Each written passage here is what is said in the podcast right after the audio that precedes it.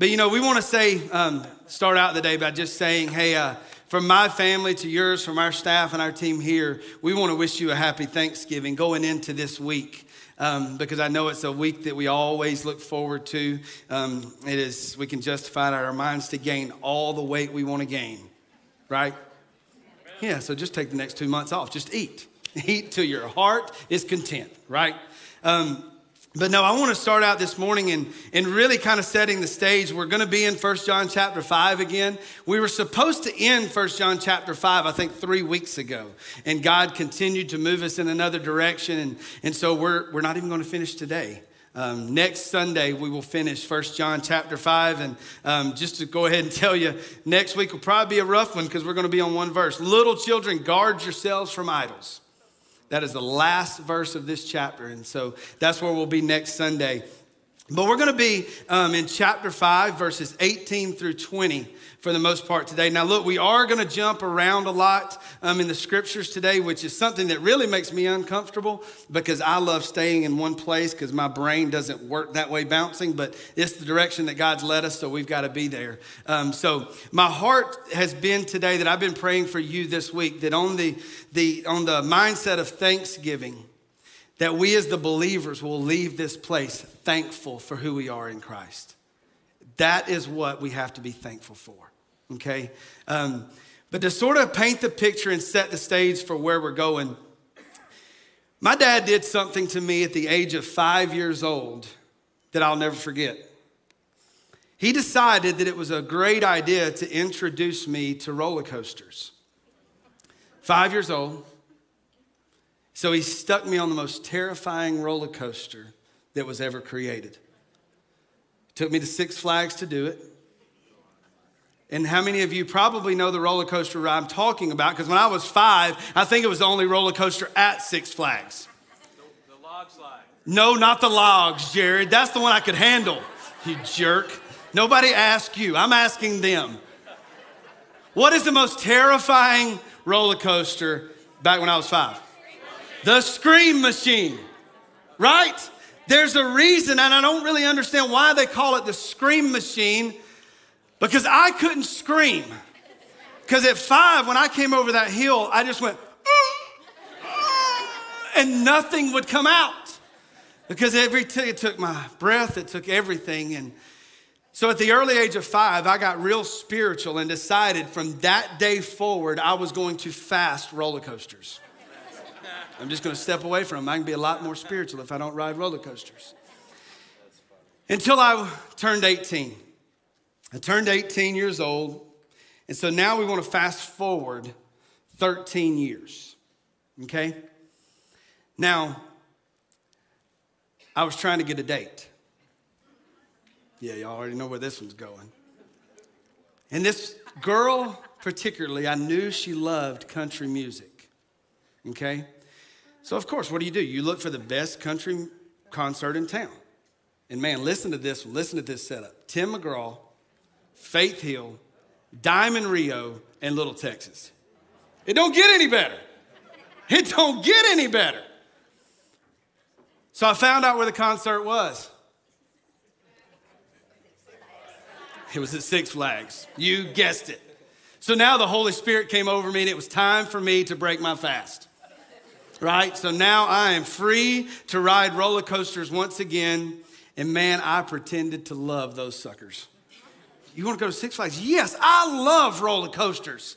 I ain't been on one since I was five, but I love those. I'm sure they're fun. They're a lot of fun. And now, look, I was excited for about the first two. Then dizziness set in, nausea set in, motion sickness set in, vomiting set in, and so it was all south from there. But you know, what I realized thinking back on that today, and I know that's kind of funny, but I realized two things looking back at when I was 18 years old. Number one, at 18 years old, you will do anything to impress a girl. anything. Love roller coasters. But the second thing I thought about was I trusted in something that I knew nothing about. And what I mean by that is, I got on this roller coaster ride They sat me in this seat and they harnessed me in and told me to have fun and just hang on. I didn't know anything about what I was getting myself into. But you know, what are you supposed to do on roller coasters? You know, I hadn't been on one since I'm five, but I watched TV, so as soon as we went over the first hill, we gonna throw it. Y'all see that? That was almost ugly. Kaylin, you can snort now. yeah, I will. she was about to. That's where she was going, but she gets laughing. Anyway, sorry. Sorry, Kaylin. Chelsea, you can kick my butt for her when we leave. But I realized that I was trusting something that I knew nothing about. I had surrendered to a seat and they just strapped me in. Now, look, I could have done what I probably wanted to do and just observed roller coasters the whole day. But I had this idea that I wanted to experience it, that I wanted to see what it was about. Now, the truth is, I did survive.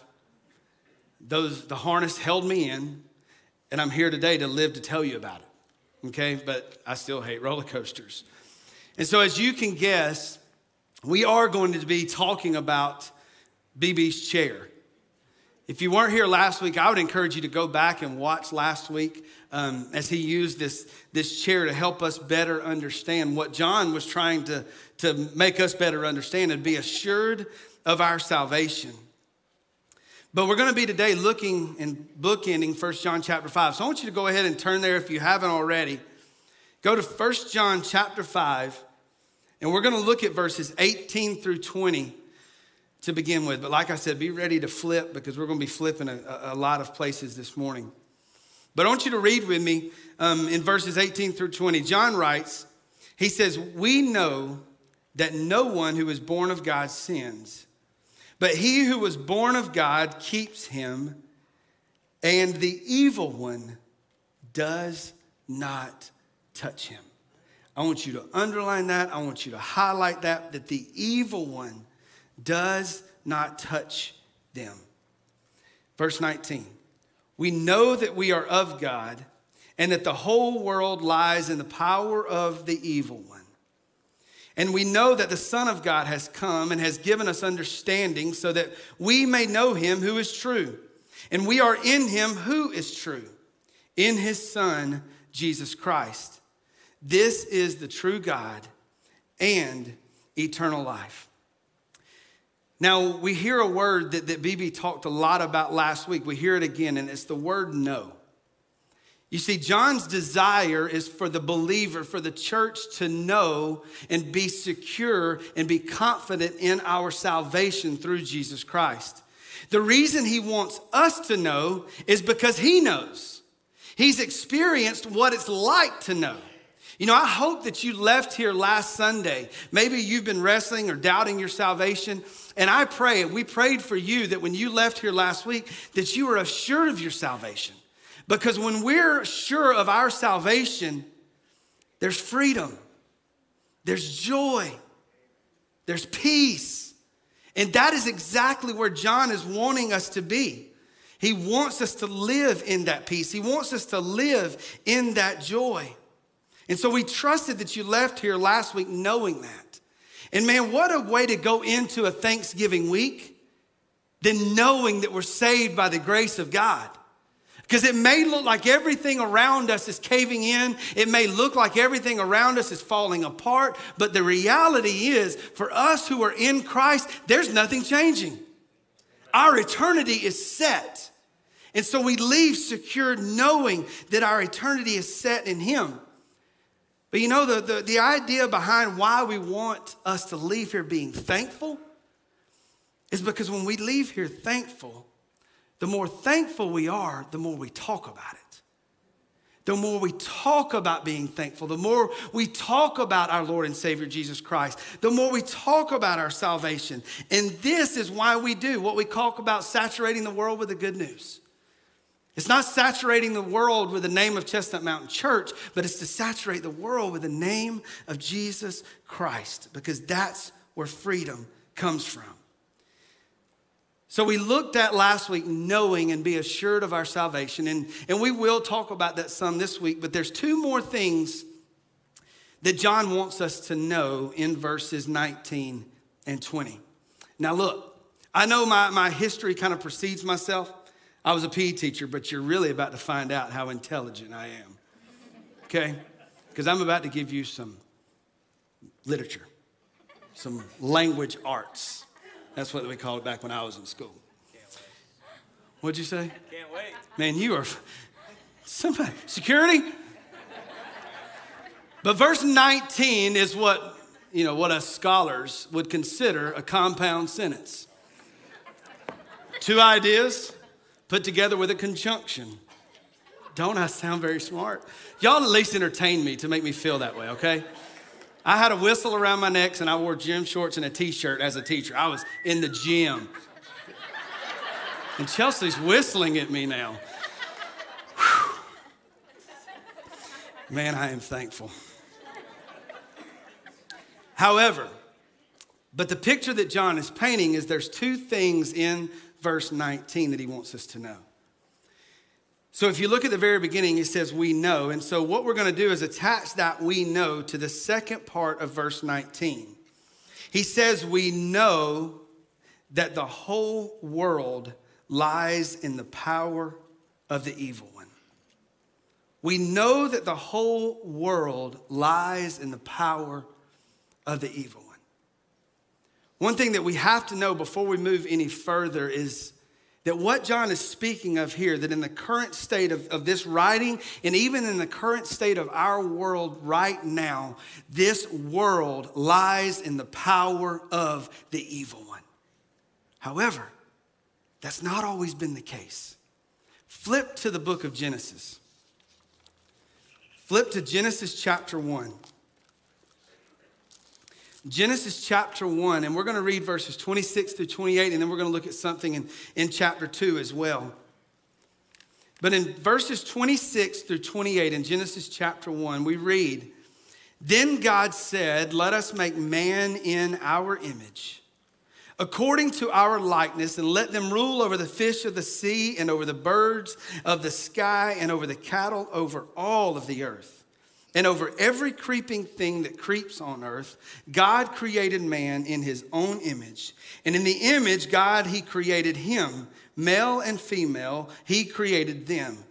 God blessed them, and God said to them, Be fruitful and multiply, and fill the earth and subdue it Subdue it means take control, rule over. So I am giving you this creation, and you are to rule over the earth because you are created in my image, and therefore we are in perfect harmony. So everything you see is yours because that is the way I have created it. But he said, Subdue it and rule over the fish of the sea, and over the birds of the sky, and over every living thing that moves on the earth. So, what we see in this account of creation is God created man and woman to be in perfect harmony with Him, sinless, without blame, in perfect harmony. They were one. But then, if you look over in chapter 2, flip to chapter 2, verses 15 through 16.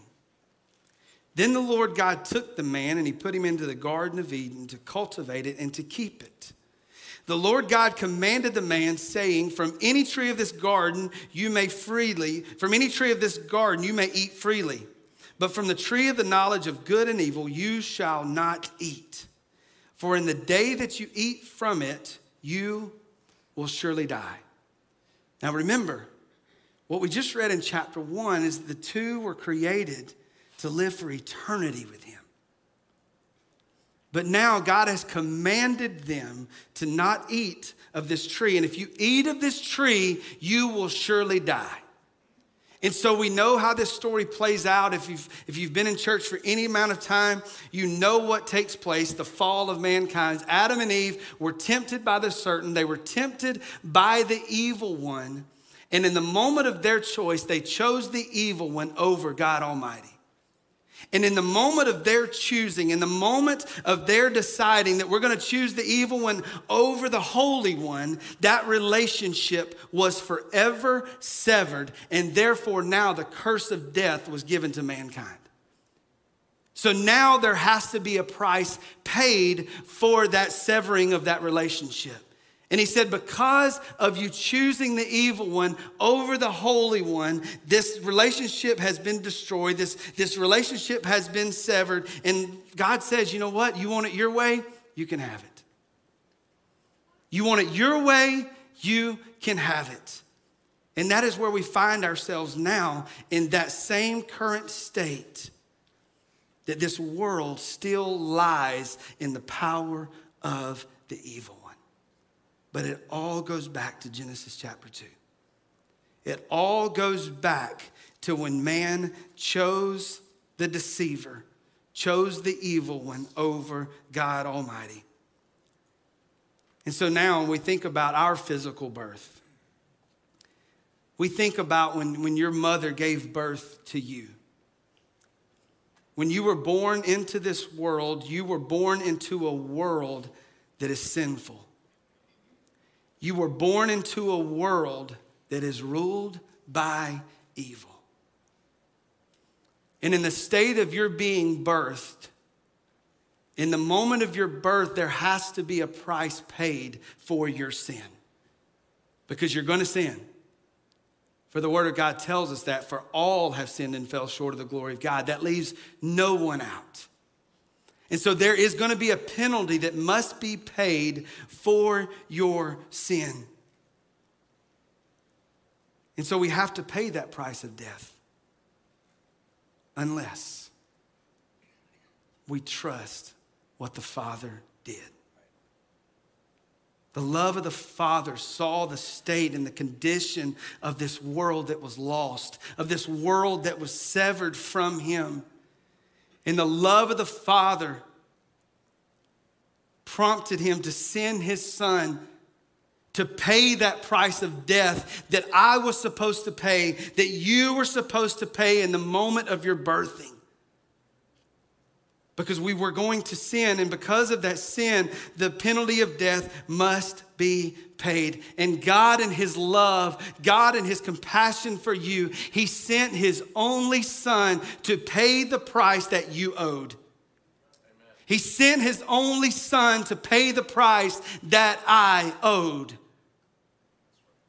But the question is have you placed your faith in that sacrifice? Have you placed your faith in that gift that BB talked about last week? Have you sat down in this chair of faith and said, God, I am fully trusting that you sending your son was enough to pay the price of my sin? Have you sat here? Have you rested in the finished work of the cross? Because the Bible is very clear. You don't have to turn there, but in Romans chapter 9, we read that if you confess with your mouth as Jesus is Lord and you believe in your heart that God raised him from the dead, you will be saved. For with the heart a person believes, resulting in righteousness, and with the mouth he confesses, resulting in salvation. The question is, have you confessed with your mouth? Do you believe in your heart that Jesus Christ paid the price that was yours to pay? It's a yes or no question. And if the answer is yes, look back at 1 John chapter 5. And we're going to take the first part of that verse if you have trusted Jesus Christ as your Lord and Savior, if you have sat in the chair of faith, fully resting in the finished work of the cross, then we can declare what verse 19 says in the very beginning we know that we are of God. Nothing that you've done, nothing that I have done, but we have simply trusted in the finished work of what He has already done. And we have confidence in knowing that what He did was enough. And we know because of this, we are of God. Not because we have stopped sinning, not because we have overcome some addiction, not because we have solved all of our problems, but simply because we are saying, God, I can't do it. So the only choice I have is to sit and trust you. That's it. This is salvation. But you've either trusted it or you haven't. You've either trusted it or you haven't. You know, our prayer was last week is that you would leave here assured of your salvation. But you know what I also prayed last week? I prayed that people would leave here unsure about it. Because when we're unsure, when we don't know we're saved, then guess what? God can fix all that. And I am so thankful that a young lady came up after the first service last week, and the Holy Spirit of God revealed to her that she was not saved by the grace of God. But guess what? She left here knowing. She left here assured of her salvation because she placed her faith in Jesus Christ. So the question is are you resting and trusting that He's paid your price? Or when you die, are you going to be held accountable to pay your own price? But the sad part of that is you can't pay your price. If you've never placed your faith in Jesus Christ and this life ends, you will be forever separated from God.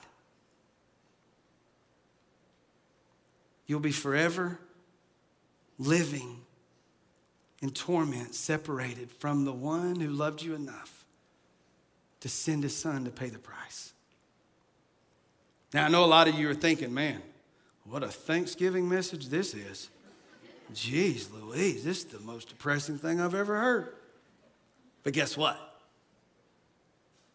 You got to get lost before you can get found. You got to hear the bad news before we can celebrate the good news. So the, the good news is coming. Look at verse 20. Verse 20, John continues to write, and he says, And we know that the Son of God has come, and he has given us understanding so that we may know him who is true. We're going to stop right there because the context of what John is writing about, he is physically talking about Jesus coming and talking about this good news. See, Jesus was physically on this earth telling people that he was God, that he, this is salvation. I'm going to be sacrificing my life for you. He's sharing with them this good news. He is physically doing it, he's revealing truth so that those who lie in the power of the evil one can have their eyes opened to salvation that comes through this Savior. He is preaching and teaching and healing. But we know in Acts chapter 1 that, that the Son of God ascends back up to heaven. But the reality is, he leaves the Holy Spirit in his place. He leaves the Holy Spirit in his place to do exactly what Jesus was doing. Because you see, while Jesus is fully God, Jesus is fully man. So we know that the sharing of this story, this sharing of the gospel, it was limited to the physical body of Jesus. It was only being shared where he was. But thank you for the Holy Spirit that the same Holy Spirit that is meeting with us right now in this room is meeting all over this country, is meeting all over the world. And if Jesus was limited to his physical body, that wouldn't be the case. So we need to be thankful for the Holy Spirit. We need to be thankful that Jesus ascending back up to heaven basically broadened his ministry because the Holy Spirit is everywhere.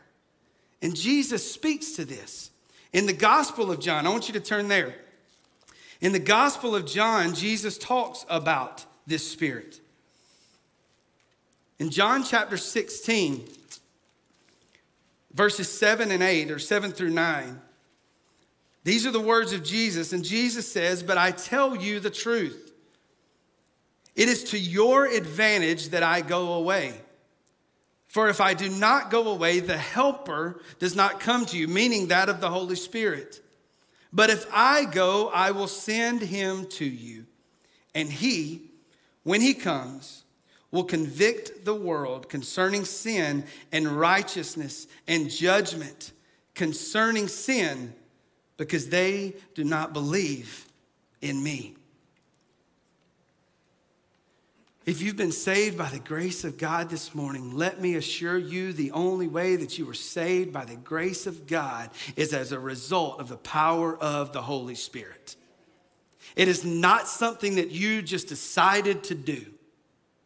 It takes the drawing of the Holy Spirit to bring you to salvation. And I don't know about you, but I am so thankful how miserable the Holy Spirit makes us. I remember in Riverbend Baptist Church as a 12 year old boy when the Holy Spirit of God came on me, and I realized that, yes, I lived in the world of, of one that lies in a world of evil. But in that moment, I realized that I was a part of that. And that outside of my salvation through Jesus Christ, then salvation was not mine. And at Riverbend Baptist Church, the Holy Spirit of God got my heart and He drew me to Himself to a point where I was absolutely miserable. I was scared to death. My palms were sweating. I didn't know what to do. My heart was pounding out of my chest. And so, guess what I did? I went home and did nothing about it. But guess what? The Holy Spirit of God kept me up all night as a 12 year old boy. Went back to church the next night thinking, ah, must just been something I ate or something. I am so thankful that the Holy Spirit of God came on me and made me absolutely miserable to the point I remember praying, God, I know that I am in need of a Savior, but God, I don't have the courage to move. God, I don't know what this looks like. God, I don't know what this is about. And I said, God, if you want me to be saved, you're going to let somebody near me get up and go down. And guess what happened? My best friend stood up and went to the altar. And I said, okay, God, I get it. Now, look, I'm not, now don't this morning, if God's knocking on your heart door and say, oh, God, please let this person to the right of me go down. That's just how God worked in me that day, okay? That's my personal testimony, that's not yours. But I went down front broken before God, and you would think I had this script of this absolutely beautiful prayer to pray. But I remember as a 12 year old boy, I got on the front pew and I said, God, save me. It's all I knew to pray. But that again is the beauty of the Holy Spirit because guess what? I didn't have to know what to pray because the Holy Spirit intercedes on my behalf. Almighty God saw the state of my heart, He knew the condition of my heart, and the Holy Spirit says, I got it from here. So I am so thankful for the Holy Spirit of God that He drew me to Himself. He opened my eyes.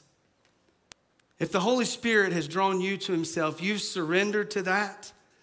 Man, let me assure you, you are redeemed, you are restored, and you are reconciled back to God the original way that He created it in Genesis chapter 1. You are one with the Almighty God because of the finished work of what He did for us.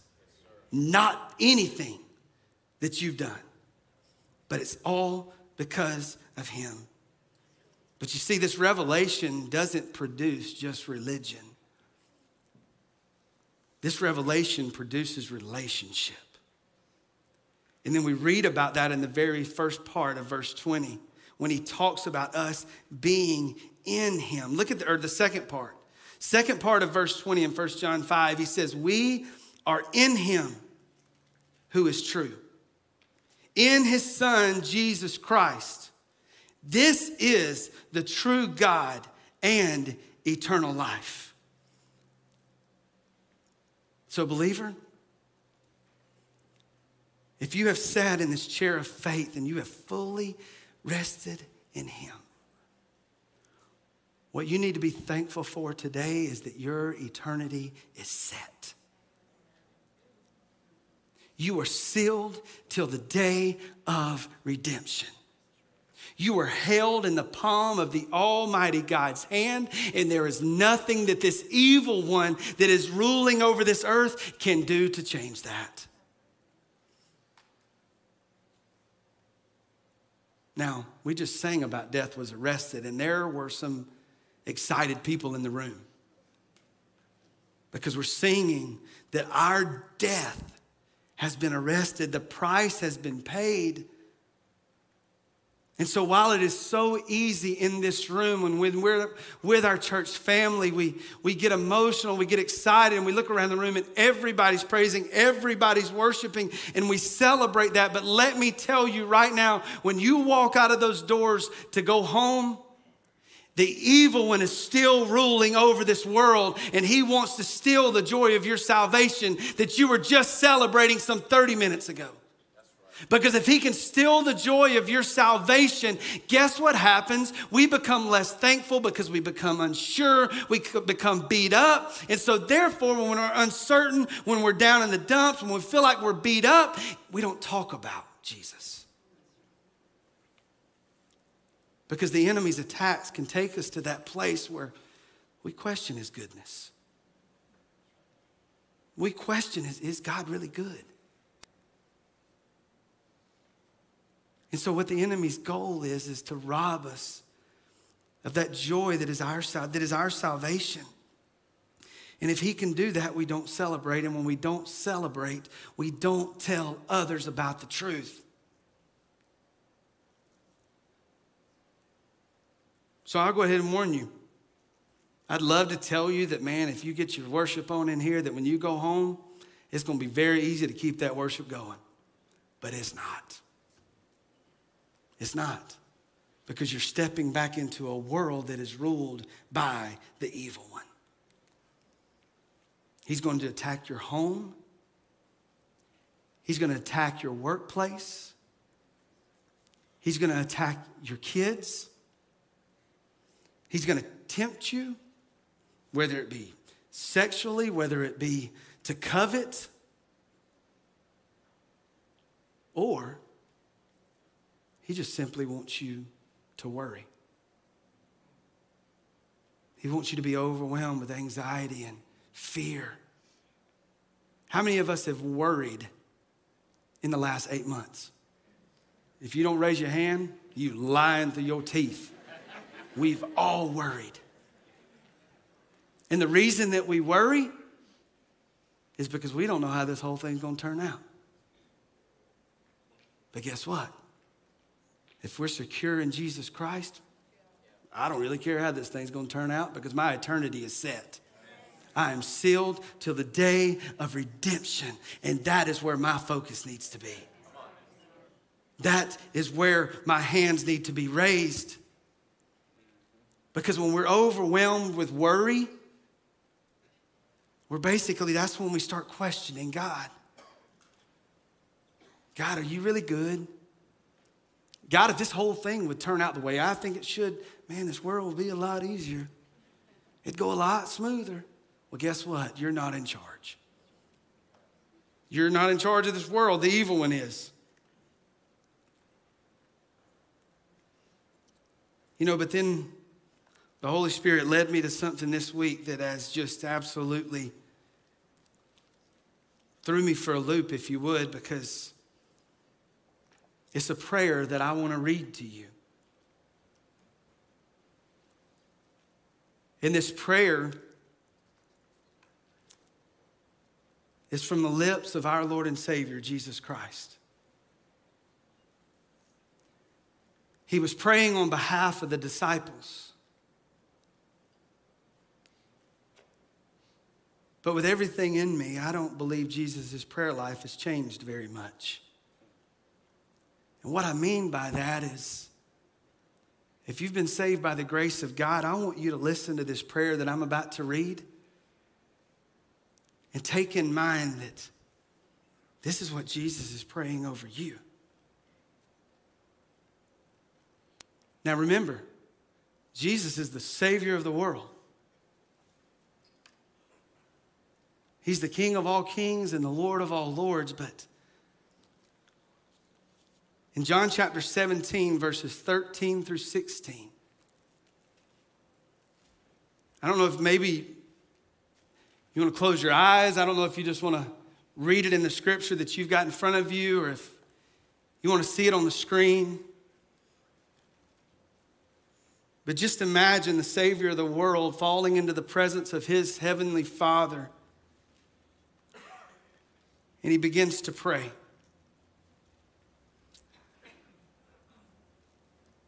And he says, as he has a conversation with his father, he says, But now I come to you, and these things I speak in the world so that they may have my joy made full in themselves. God, I've given them your word, and the world has hated them because they are not of the world, even as I am not of the world. I do not ask that you take them out of this world, but keep them from the evil one. They are not of this world, even as I am not of this world. Sanctify them in truth. Your word is truth. And as you sent me into the world, I also have sent them into the world. And for their sakes, I sanctify myself, that they themselves also may be sanctified in the truth.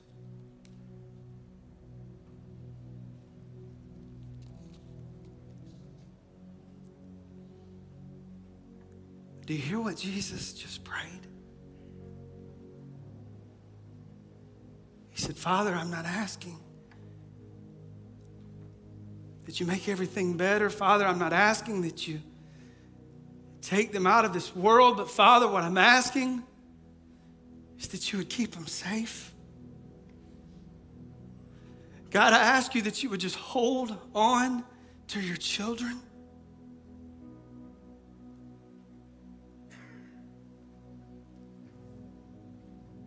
See, church, we're in this world, but we're not of it. We are in this world. We are in a mess. We are in a pickle. We are in a disaster. But guess what? We are not of it. And the one over it can't touch us. Did y'all hear that? The one over it can't touch us.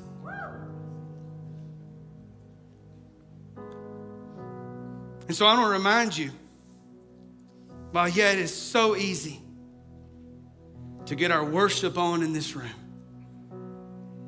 Church, we are in a war. And it is time that we buckle up our chin straps and we fight the way God has called us to fight. It is time that the church stands up. It is time that the church gets louder. Because we are enemies in a foreign land. We as a Christian, we as a follower of Christ, we are not welcomed here. And the enemy, the one who lies in power of this world, He's going to throw everything he can at you to rob and steal the joy of your salvation. And I know right now there's some of you in here, you're saying, Brian, not only is he throwing everything at me, but everything he throws at me is hitting me. Everything in my life is falling apart. I've lost jobs, I've lost loved ones, I've lost family members, I've lost relationships, I've lost everything I had, but the joy of the Lord you have not lost because your eternity is set in place. So it doesn't matter what happens here. Yes, it's hard. Yes, it's difficult, but the joy of your salvation, you cannot be touched. You cannot be touched. You say, Well, Brian, okay, I get it. That all sounds good. But how do I fight this? How do I fight in the midst of this battle? I want to tell you right now you take the truth of God's word, you hide it in your heart, and you declare it to the enemy. This is the one thing the enemy doesn't stand a chance against. And here's what I want you to remind him of what verse 18 says. When the enemy throws everything at you and you leave here today, you look at the enemy square in the face. You look at him square in the eyes and you tell him this if I can find it. Verse 18 I am born of God and he keeps me. And the evil one, you, Satan, cannot touch me. So when your life feels like it's falling apart, when you feel like everything is unraveling, you say, I am a child of God. I am a child of the King. And there's nothing you can do to change that. There's nothing you can do to take that from me. And so, what we need to do today, this is how we fight our battle. We fight our battle the same way I got on the Scream Machine. You crawl up into this chair of faith and you rest in the saving knowledge of Jesus Christ and you take this world's circumstances and just like at Six Flags, they harnessed me in and I held on for dear life and I raised my hands and I said, I don't even know what's around the next curve, but I'm trusting in this harness. So, as a believer today, you crawl up into the Father's lap and you let the Holy Spirit of God strap you in. You raise your hands to God and you say, I don't know what's coming, but this is how I'm going to fight my battle. I'm going to fight my battle with my hands raised. I'm going to fight my battle. I don't know how this is going to turn out, but guess what? My eternity is secure in Jesus Christ, and there's nothing the enemy can do to touch that. So I'm going to fight my battles on my knees. I'm going to fight my battles with my hands raised before God Almighty. So, church, are we going to fight?